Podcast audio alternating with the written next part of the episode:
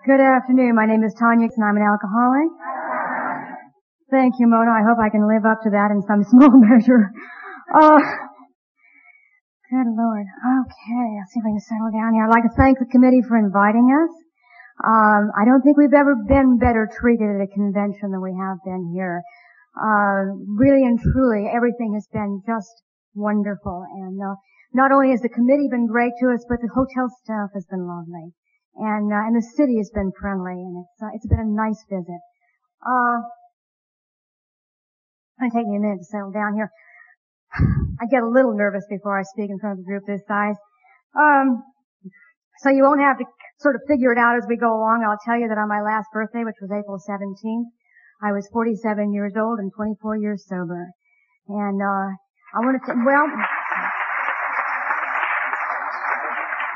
the 47 is almost as astonishing to me as, as the 24.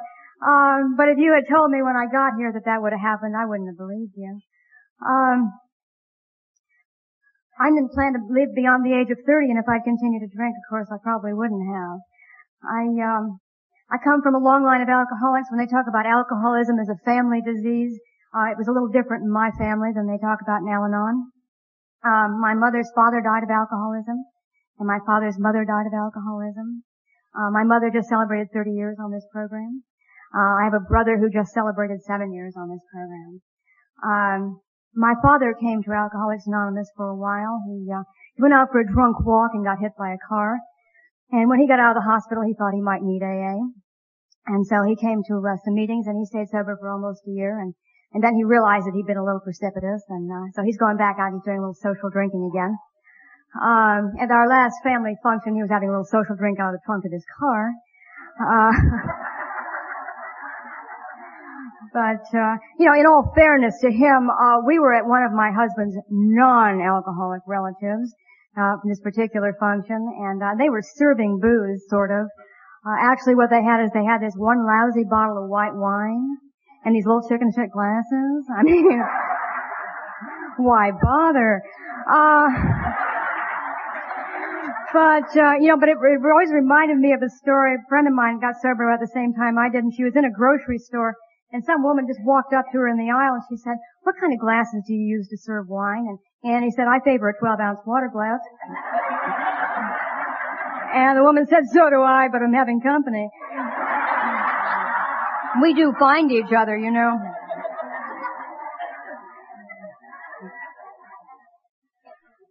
I never wanted to be a social drinker. I didn't know that uh, until I got sober. I always thought I wanted to be a social drinker. And then I found out what a social drinker did. Um, see, because I never wanted, not, I, I always wanted to get drunk.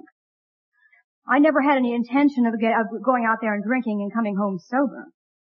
Uh, my intention was just not to get quite that drunk. You know, it was, it was, I really had not intended to make that kind of a fool out of myself was really what it was about. But I always wanted to feel it. Uh, that's why I drank. I used to say that I drank because I was shy and self-conscious and and I didn't know how to talk to people and, and I was afraid of boys and I, and I didn't know how to dance and I was socially inept and, and then when I drank I could do all the things that I couldn't do when I was sober and that's not really true. When I drank nothing changed, I just didn't give a shit. Uh, when I drank, I was enough. And so that's why I drank. I drank because it made me feel like I was enough and uh, and I only felt like I was enough when I drank. But I, you know, right from the beginning, I my my drinking career um, is a dull one, really. But uh, I will tell you about the first time I got drunk uh, because it sort of covers the territory. I went to a party. And someone said to me, would you like a drink? And I said, make mine a week when I don't really drink. That's the last time I ever said that. Um, anyhow, they poured me a drink. It was about eight o'clock. If I, there was an invisible line that I crossed, uh, from social drinking. It happened in about 30 minutes. Uh, because by 8.30 I was hanging on to things because I wasn't too steady on my feet. Uh, by the end of the evening I had left with somebody else's date. Um, I threw up. I blacked out. And I did things for which I was ashamed the next day. Nothing much changed. Um, that really kind of sums up my drinking. I really do think of my drinking as a long series of throwing up out of car windows. You know, I was a real fun date. Um, I was the one who was hanging over the toilet bowl at nine o'clock, you know. Um, I overshot the mark so early in the evening. And people were always trying to help me. They'd say to me things like, slow down. you know. Um, I tried. Um, I, I, um, before I ever had my first drink, it seemed so unfair. You know, my mother was a member of AA. I'd been to AA meetings.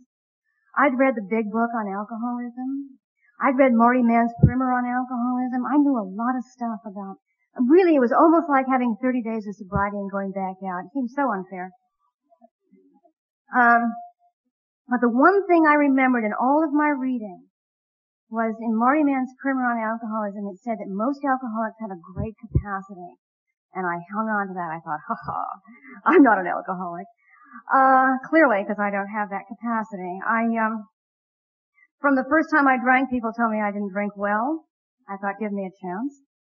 Um, I, I, um, I went to psychiatrists and I joined churches when I was drinking.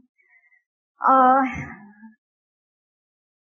and I, I wasn't looking for a solution. I was looking for something to fix me.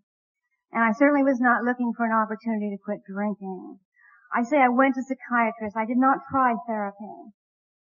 Um, I just went to lots of psychiatrists. I, um, one of the difficulties with psychiatry was that I was not willing to talk about anything too personal. Um, I didn't think it was any of their business. And in addition, I wanted them to like me. And I felt if I got too honest that they wouldn't. In addition, they asked questions that I couldn't answer. Um, they said, you know, I, they used to say things like, and how did you feel when that happened? Well, how would I know? I didn't have a label for those things. I didn't have labels for those things until I got sober in Alcoholics Anonymous and my sponsor told me what they were. Um, so I didn't know. So I didn't get a lot of help from therapy. I went to a psychiatrist, one psychiatrist that I liked, and, and uh, I liked her because she told me that I was not an alcoholic, that I didn't have to concern myself with that. That my problem was the kind of people I was hanging out with, and I liked her. And I continued to see her until she told me I had to stop blaming my mother for all my problems, and then I thought, who needs her? Um, I felt sleazy when I drank, and the longer I drank, the sleazier I felt. And I wanted to be a nice woman. I really did. Um, and, and it occurred to me that I, you know, I, I believe that, that nice women like children. And so, uh, I had a Girl Scout troop when I drank. Uh, I got sober and discovered I don't like children. And groups of children make me very nervous. I worked at the State Children's Home in Denver. I was in school and I was drinking. Uh, I worked with delinquent and disturbed children. The reason you could tell me apart from the kids is I carried a set of keys. I remember this child walking into my office one day and she was about 16 and she threw herself down the chair across me and she said, what am I going to do with my life? And I thought, I don't know. you know, I didn't have an answer. I didn't know what I was going to do with mine. Um, they fired me from that job. Well, I, I, I tried to commit suicide and they told me it was, it indicated I was unstable. The truth of the matter was, you know, we, I talk about it, I say commit, try and commit suicide. The truth is I, I didn't really want to die. I just wanted to change the subject. Things had gotten very hot. Anyhow, um, I came to Alcoholics Anonymous the first time when I was 21 years old. I was not an alcoholic. I was a victim of circumstances. Um, you know, and, and if you'd had the problems I did, you'd, you'd have drunk too. I, um, I had a little problem with pills as well. Um, when I got here, I didn't have a pill problem. Um, and I'll explain why. I took amphetamines. Um, it was what I liked. Uh, if I had a choice, I took uh, Dexamyl. I understand they don't make Dexamyl anymore. That makes me very sad. Um, I, you know, and people used to say things like they make me nervous. I never quite understood that. When my jaw was so tight that it felt like it would break if I moved it, I was happy. I liked standing at attention. Um, and I, so I took a lot of Dexamyl. Uh, but I explained to myself and to you that I did not have a pill problem because you see, I took pills, um, because I needed them to study because I wasn't too well organized. Um, but you know, the truth of the matter is that, um, after a while it just seemed like a shame to waste all that good time studying once I took the pills. So I didn't get a whole lot done. And the other thing was that I told you that I didn't take pills off the street like a common drug addict.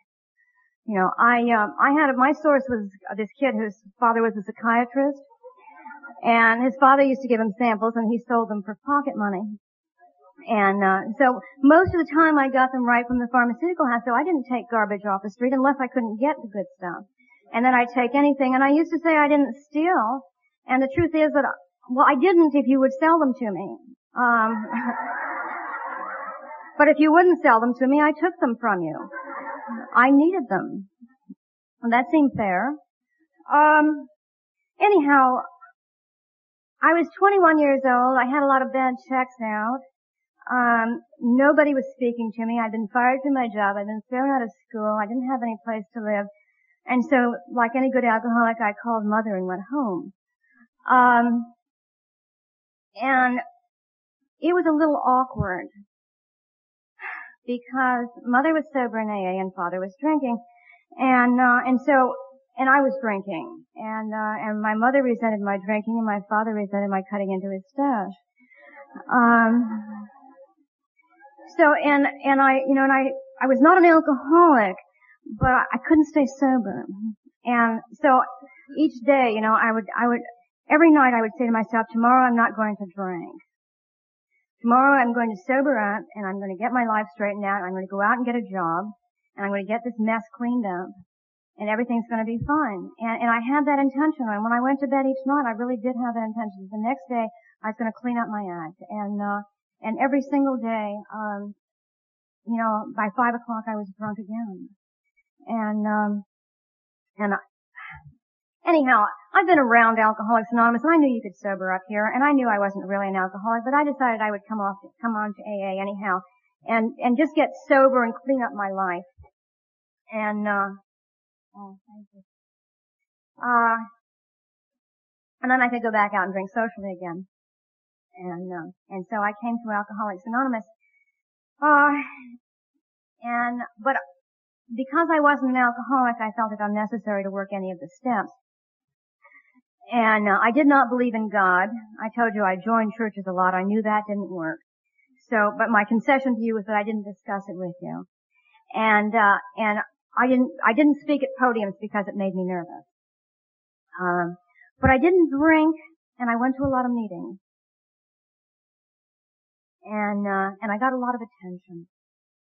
I, my first sponsor, uh, was a woman named Beverly and and, and, um, you know, when I came to you, I, I wouldn't have admitted it even to myself, let alone to you. Uh, but I was terribly lonely and I was terribly frightened. And I covered it with a lot of hostility and a lot of arrogance. Um, but I followed this woman around and, and I remember, uh, going to her house one time and she had four-year-old twins, these little twins, and, and, uh, I remember this little girl, Jeannie, saying to her, Mommy, why did we bring Tanya home? And Beverly said, because we love her. You know, that's why I stayed here. Because it had been a very long time since I felt loved. And, uh, and I really believe that woman loved me. And uh, loved me in spite of the fact that I was a total pain in the butt. Um, anyhow, but I stayed around this program and I remember there was one guy that used to drive me crazy. He was this newcomer and, um, and, and God, he was enthusiastic. I mean, it just wanted to make you sick to your stomach he was always talking about how grateful he was, and he was always smiling, and he stood at the door and he was greeting people, you know, and he remembered people's names, and I thought, Jesus, I gotta get away from this guy. I stopped going to meetings where I thought I'd see him. He just made me nervous.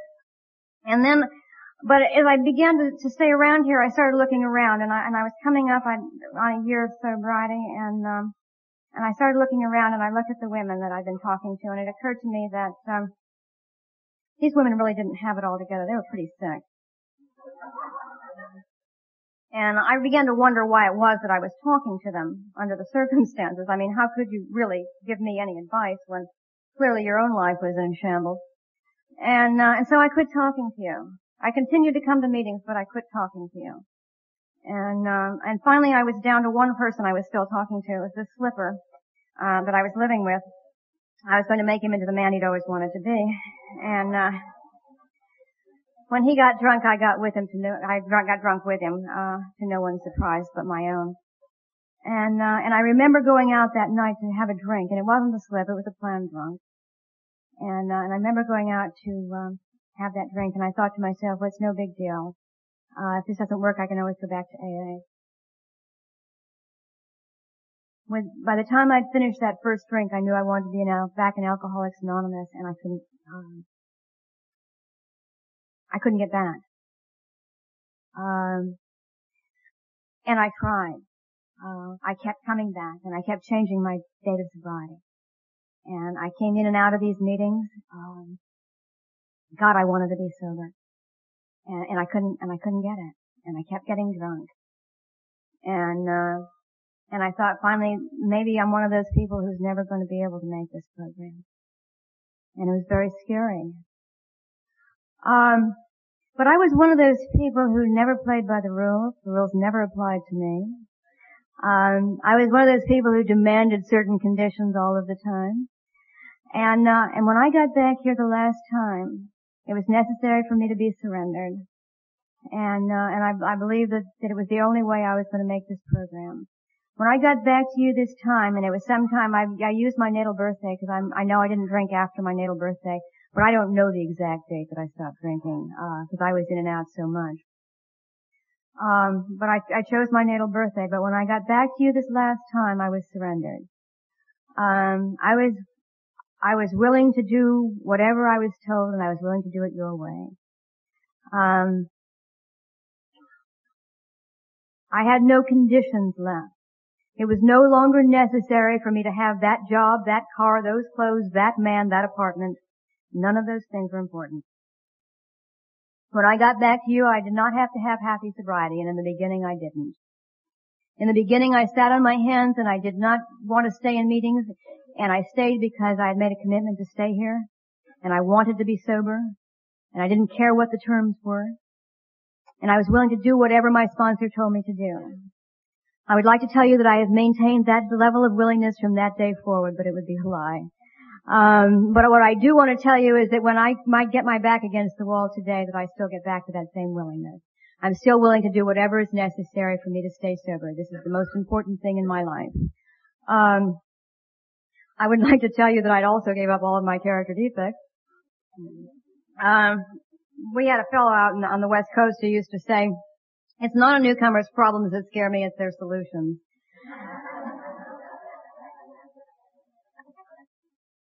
When I got sober, I got sober at the 202 Club in Pasadena, which is kind of a place where you can, Pasadena, California. Uh, it's a place where you can uh, associate with lower companions and still stay sober. Um, anyhow, but I decided that one of my problems had been that I had a hard time supporting myself. And my solution to that was I decided to get married. Now I didn't have anybody in particular in mind, you understand? I just thought it was a good idea to get married. So I looked around the 202 club and there wasn't a lot of uh, real marriage material there. Um, but I finally set on somebody. I, uh, I, I spotted this guy and uh, he was sober and he was employed, which was real important. and uh, and I used to say he was single, um, the reality was that he'd been separated for many years from his wife, so I helped him get a divorce. And, uh, and then I courted him briefly. And then I asked him to marry me. He was a newcomer. He didn't know any better. so we got married. It was a marriage made in hell. you know, I have, a, I have a baby and, and she came over, she was talking about some new girl that she was working with and she said, she's got 20 years and she had this new baby and she said, you know, she's, she's gotten involved with this guy. I said to her, Rhonda, I got married when I was four months sober and you met your husband in the nut house. we don't have anything to say to this girl except get to lots of meetings, you know. Anyhow, we got married and we moved from Pasadena up to a place called Ventura, California. And, uh, and I, I was smart enough to get myself a sponsor. And, uh, there's a woman with a martinet. Uh, she didn't understand the sensitive soul like me, but I knew I needed her. And, uh, she, uh, she came from a background of, of, um, hardcore AA. And uh, for which I am very grateful. Anyhow, uh, I liked her very much, but she had a couple of, of, uh, habits that I, that I found disconcerting, and one of them was that the woman couldn't keep her hands to herself. And she was always hugging you, or patting you, or, you know, and she just didn't seem to understand that, that I didn't approve of that sort of thing. I didn't like to be touched. Um, and the truth of the matter is that she understood perfectly and she didn't care. Uh, because she understood it was part of the healing process here. And the other thing is that she wanted to talk about stuff personal. And, uh, you know, I didn't trust anybody when I got here.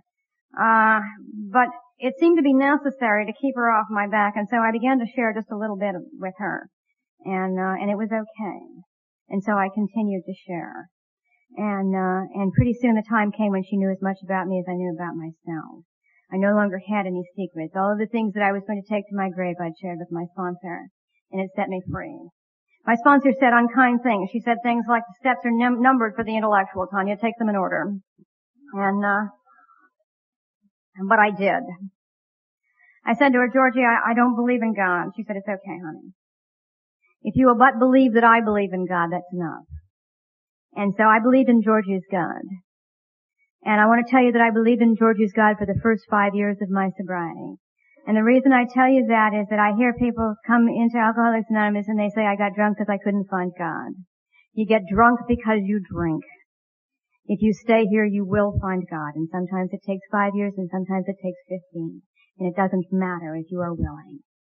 Um, and it took me until I was almost five years sober to have a God of my own and it was okay. I, um, by the time I, uh, was about ready to, to um, take the third step one more time and, uh, and, and find a God of my own. Things were not going well in my life. Um, this marriage was beginning to disintegrate around me.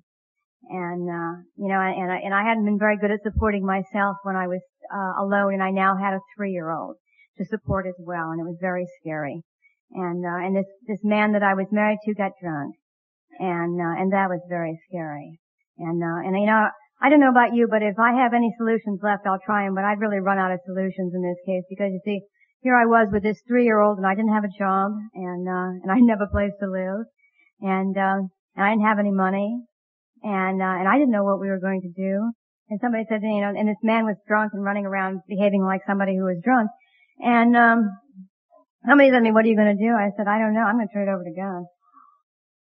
And I'm here to tell you that God understands the housing problem, that He understands the child care problem, um, and that He took care of us, and that things fell into place. I went back to school while I was married, and I was still in school when we were getting our divorce, and I finished school uh, and got my bachelor's degree uh, during that time, and uh, and that man paid uh, spousal support, and he paid child support, and he paid it in full on time every month because he was coming back. And uh, he didn't want to have too many amends to make, I guess. Anyhow, it didn't take him too long to get back and get sober, and I'm grateful because my son deserves a sober father, and he has one. Um, when I finished school, I went out and I got the best job I'd ever had in my life. Uh, and I supported that little boy and myself. And, uh, and I did a good job. I'm a good employee today. And I didn't get to you knowing how to be a good employee. I didn't get to you knowing how to be good anything. Uh, I got to you when I was young and I was terribly immature and I really wasn't safe to send out on the street alone. Um, but I learned here, and uh, my sponsor uh, believed in being active, and she believed in being involved. In addition to working those steps, she believed that we were that we had to contribute here. She said that if you want to stay, you're going to have to make a contribution. This is not a free ride, and uh, and she she believed in being active, and so I did all of the things that uh, that she, she recommended, and we didn't discuss it. Um, I liked our first speaker on Friday night. Uh, we didn't we didn't discuss whether we wanted to do these things or not. We just simply did them because that's how it was with her. I said to her, Georgie, I'm I'm shy and self-conscious, and she said, Tanya, it's selfish and self-obsessed. And I thought that was terribly unkind. But the truth is, I can't do anything about shy and self-conscious, but I can do something about selfish and self-obsessed. And uh, and so I got involved and, and I, uh, I set up meetings and I made coffee and I brought the cake and I brought the cookies. And, uh, and I set out ashtrays and I washed cups back in the days when we had cups. Um, and I washed ashtrays and, uh, and I tore down meetings and stacked chairs and, uh, and I brought the literature and I picked up newcomers. And, uh, and when I got sober long enough, I, I got to be secretary of a meeting. And, uh, secretary of that particular meeting, was a little discussion meeting, meant that I got to get there early and open up and set up the meeting and make the coffee and bring the cookies and uh, and the literature. And uh, and then when everybody arrived, I got to pick the leader. And then when the, the meeting was over, fortunately, I was not the treasurer. That's the only job they didn't give me. Uh, I didn't handle money well. Uh, then I got to clean up the meeting and wash out the coffee pots and put the chairs away and lock up. That was the secretary's job at that meeting. And, uh, and that was very important for me. I, I, um, I'm still active today. I, uh, I'm, uh, I'm on the cleanup crew at my regular home group on Friday night, and a couple of people and I got together and started a Wednesday night meeting, and, and uh, that means that I get to get the speakers, and it also means I get to get there early to set up the meeting and make the coffee, and then I stayed long enough to put the chairs down and wash the coffee pots and lock up, um, that's what my my impression of what a secretary does. Uh, I've stayed involved uh, because I love this program. Um, I was, um, we were, um, this little boy and I were, were getting along just fine and I've been working on a research grant and, and the research grant ran out. We wrote a new one and it wasn't picked up and, uh, and I'd inherited a little money by this time and I decided to go back to school again. And, uh, and I went back and I went to law school. Um, I'm sorry, John. Uh, and, um, you know, I never felt like I was enough. And the idea that you gave me the kind of courage um, to take the kind of risk that going back to law school entailed just knocks me out. Because uh, I spent most of my life giving things my almost, you know. Because if I held back just a little bit, then if I failed, I had a reason. Uh, I spent most of my life not doing things for fear I might fail or I might look foolish. And, uh, and you gave me the courage. You told me it was okay to fail. You told me the only sin around here was not trying. And, uh, and I was to get out there and live. And so I, uh, I applied to law school and, and there was a fellow in, in town, uh, who was, who's now, um, a judge, but at that time he was a practicing attorney in my community and a member of Alcoholics Anonymous and he wrote me a letter of recommendation and I was off to law school. There were 125 students in my first year class and 22 of us graduated. It was a night school and it was tough. Now I want to tell you how I got through school. I got through school with the lessons that I learned in Alcoholics Anonymous. I showed up. You told me you suit up and you show up. And that's what I did. Uh, I went even when I was tired and didn't want to go the same way I'd gone to meetings. I did what I was told. I followed directions. I did it the way they thought I should do it. I read those assignments whether they were interesting or not. Because, um, that's what I'd learned here. I did it whether it seemed like a good idea or not. And, uh, and I did the footwork and I turned the results over to God. And those are the lessons I learned here. Now, in my class, to the best of my knowledge in that law school, there were three members of Alcoholics Anonymous. We were all in the same class, naturally. God has a sense of humor. We didn't know each other until after we started school, and then we discovered each other because we were all sitting in the front row. We all had the same sponsor, I guess. I don't know. But, uh, but we supported one another and you know, we all went down and took the bar exam together. And in a year when they had the lowest pass rate they've ever had in the state of California, all three of us passed on the first try. And, uh, and that's really pretty amazing. But you know, that is the product of this program. I was in law school. I was uh, finishing my first year and I went to have lunch with my sponsor and I had been single for some time. And I said to her, you know, Georgie, it's entirely possible that God wants me to stay single for the rest of my life, and if that's the case, I accept it. It's all right. Um, I have a very good life and a very full life. Now, it has been my experience on this program that I can have anything I don't have to have. I was secretary of a meeting, uh, my Saturday night meeting at that time, because I was always secretary of some meeting.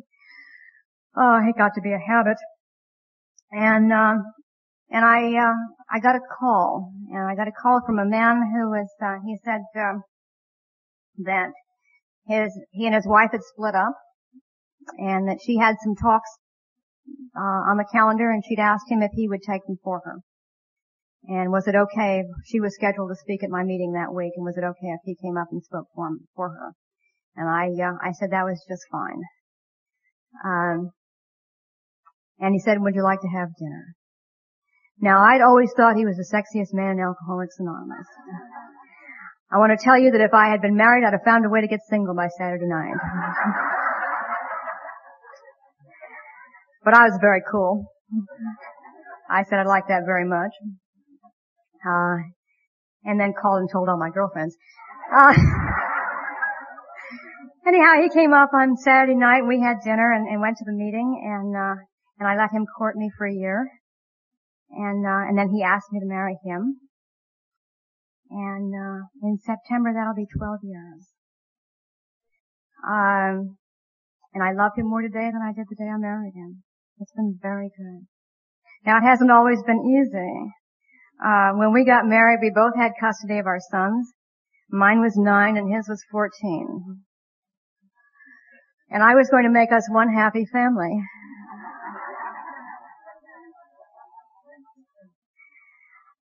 Um, you should never take on a 14 year old if you can help it unless you knew them when they were three.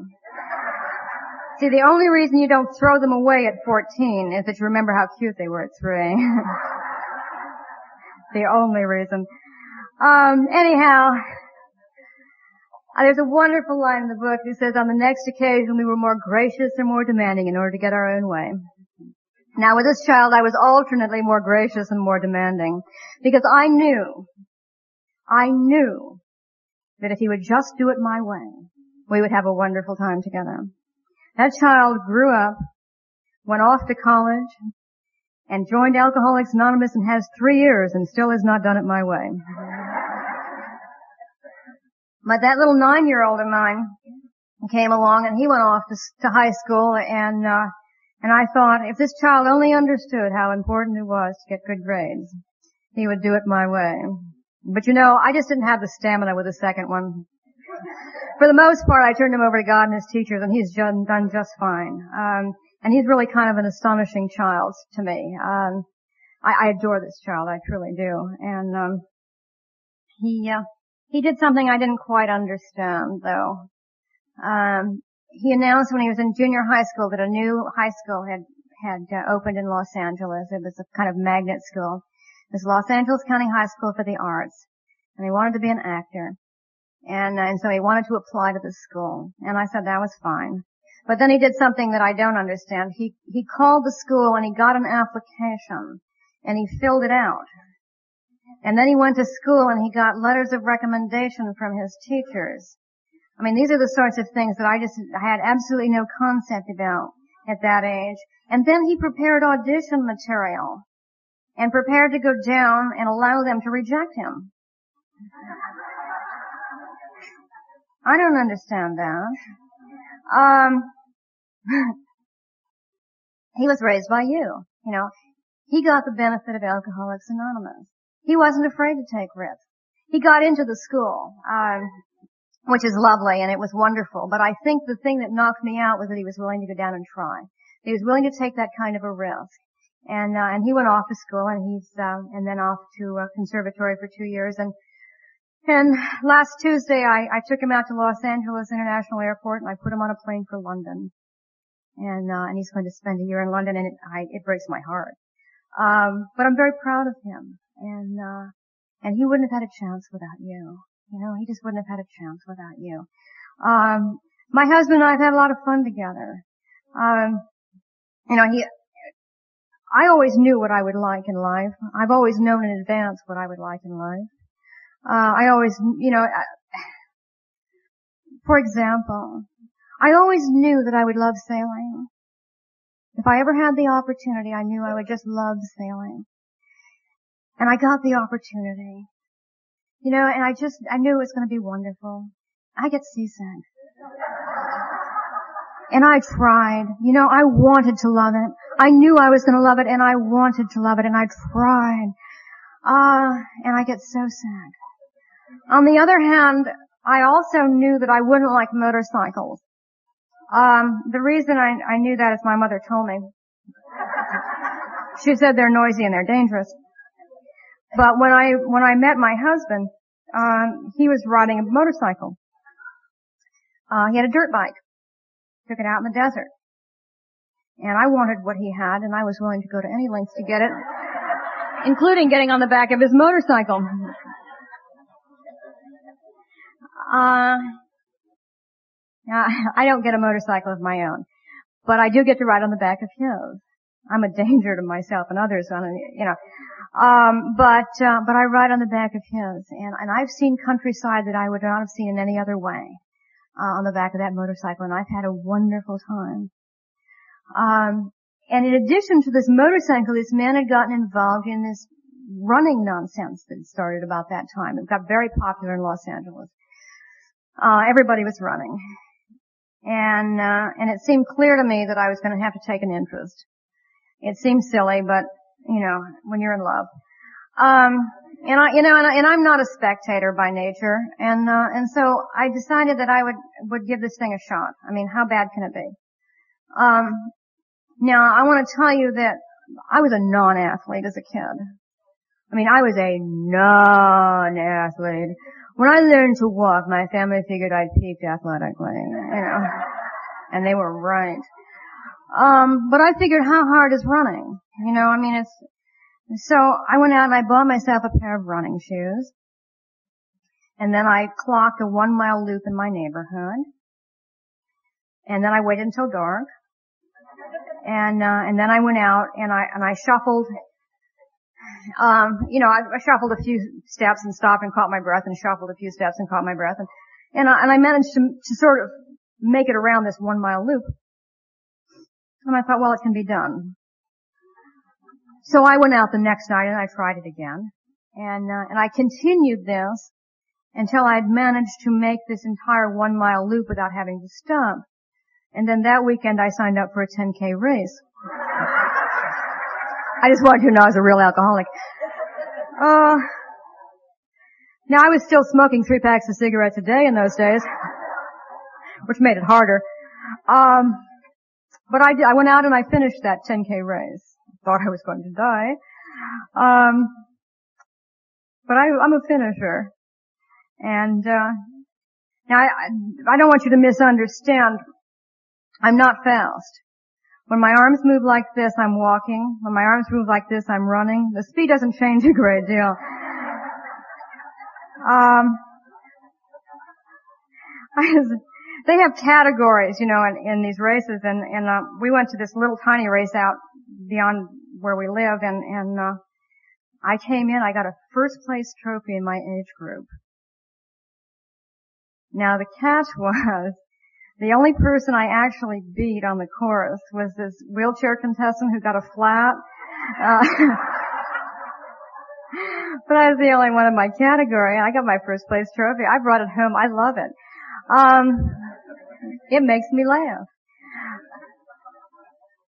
But it's okay. You know, I went to, I, I spoke at a meeting, uh, in my area and someone came up to me afterwards. I was talking about not being very fast and sometimes being the last one coming in.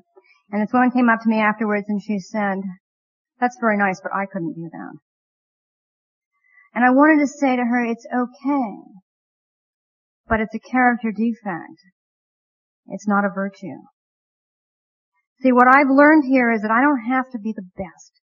There's a great line in the new, in the, the this year's running diary, um, and it says, anything worth doing is worth doing badly. Now, I know that's not how your mother told you, but I want to tell you that if I was limited in my life to doing only those things that I do well, I would have a very dull life. I don't have to be the best. I don't even have to be good. And I don't have to be the worst. You know, I can just go out there and participate today. That's some one of the things that you've given me here. That's one of the freedoms that I've gotten here. We have a lot of fun together, and I believe that's how it's supposed to be in this program. We we hiked in Switzerland. It was magical.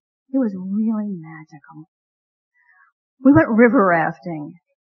You know, um, we we talked about doing a little river rafting. It sounded like fun, and uh, neither of us had ever done it. But we thought, you know, so we were going to sign up for a couple of days and see if we liked it. But then we discovered that if you signed up for ten days, you could go the length of Grand Canyon, Colorado River.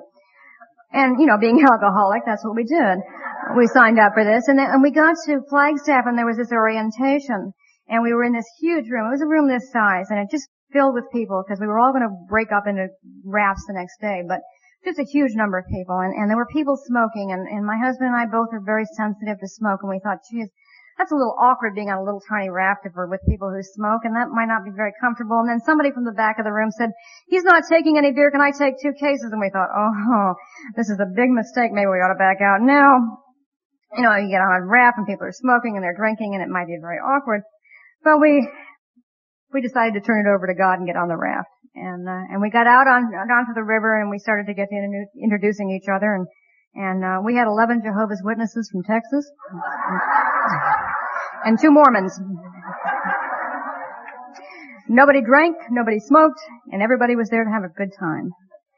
Um, but nobody was there to have a better time than we were. You know, um, we, you know, we immediately became the people that, that were going to do it all. Uh, cause that's just kind of how I feel about life. And, uh, it's kind of the way we take life. And, and, uh, we were out about two, three days and, and the, our little guide stood up and he said, well, we're going to pull into a, um, water hole and, and tie up in a few minutes. And there's an optional hike. Um, those of you who want to stay behind, that's fine. There's a nice place to play in the water and, and lie in the sun. And, and he said, and I must tell you that this hike is very steep and and there's some sheer drops, and it's going to be very hot. But it's well worth the trip. It's very beautiful at the top. Now, besides Don and Tanya, who's coming? You know, because you know, if it was available, we were there for it. Um, and, and, and I think that's how it's supposed to be. I think we're supposed to participate. I think we're supposed to have a good time. I think that's what God had in mind. Um, and you know, and, and and things have been tough too. Uh, about two years ago, I, I came home from uh, from work and uh, and I interrupted a burglary. And uh, the guy was loaded on cocaine, and uh, and he smashed my face up. And uh, it took took two plastic surgeries to put it back together. And from time to time, I um, I would would um, in that early period, I would say, "Why me?" And the answer is, "Why not?" You know, um, these things happen. And the truth is that, that, um, that valuable things have come out of it. I can't say that this is something I wanted to happen or something that I would choose. Um, but I've learned lessons and, I, and, I, and good things have happened as a result. And, um, you know, good things happen to me on this program and, and I don't have to feel guilty about it. And when tough things happen, I, um, I, I try not to whine too much and to remember that that's part of life too. Um, you know, it's a, it's a funny thing. I, um, I have a baby who's 20 years sober and, and she's up in Juneau, Alaska this weekend speaking. And, uh, and Rhonda and I have a couple of things in common. A couple. We have a number of things in common. And, and uh, one of the things we have in common is neither of us likes to fly very much. Uh, we're both kind of nervous flyers, you know. And, uh, and the, another thing that we have in common is neither of us likes to speak very much. Um, but the third thing we have in common, the most important thing is that, uh, both of us want more than anything in this world to be sober members of Alcoholics Anonymous. And we're willing to do whatever is necessary for that privilege. And it is a privilege. And it's been a privilege to be here and to share with you. Thank you very much.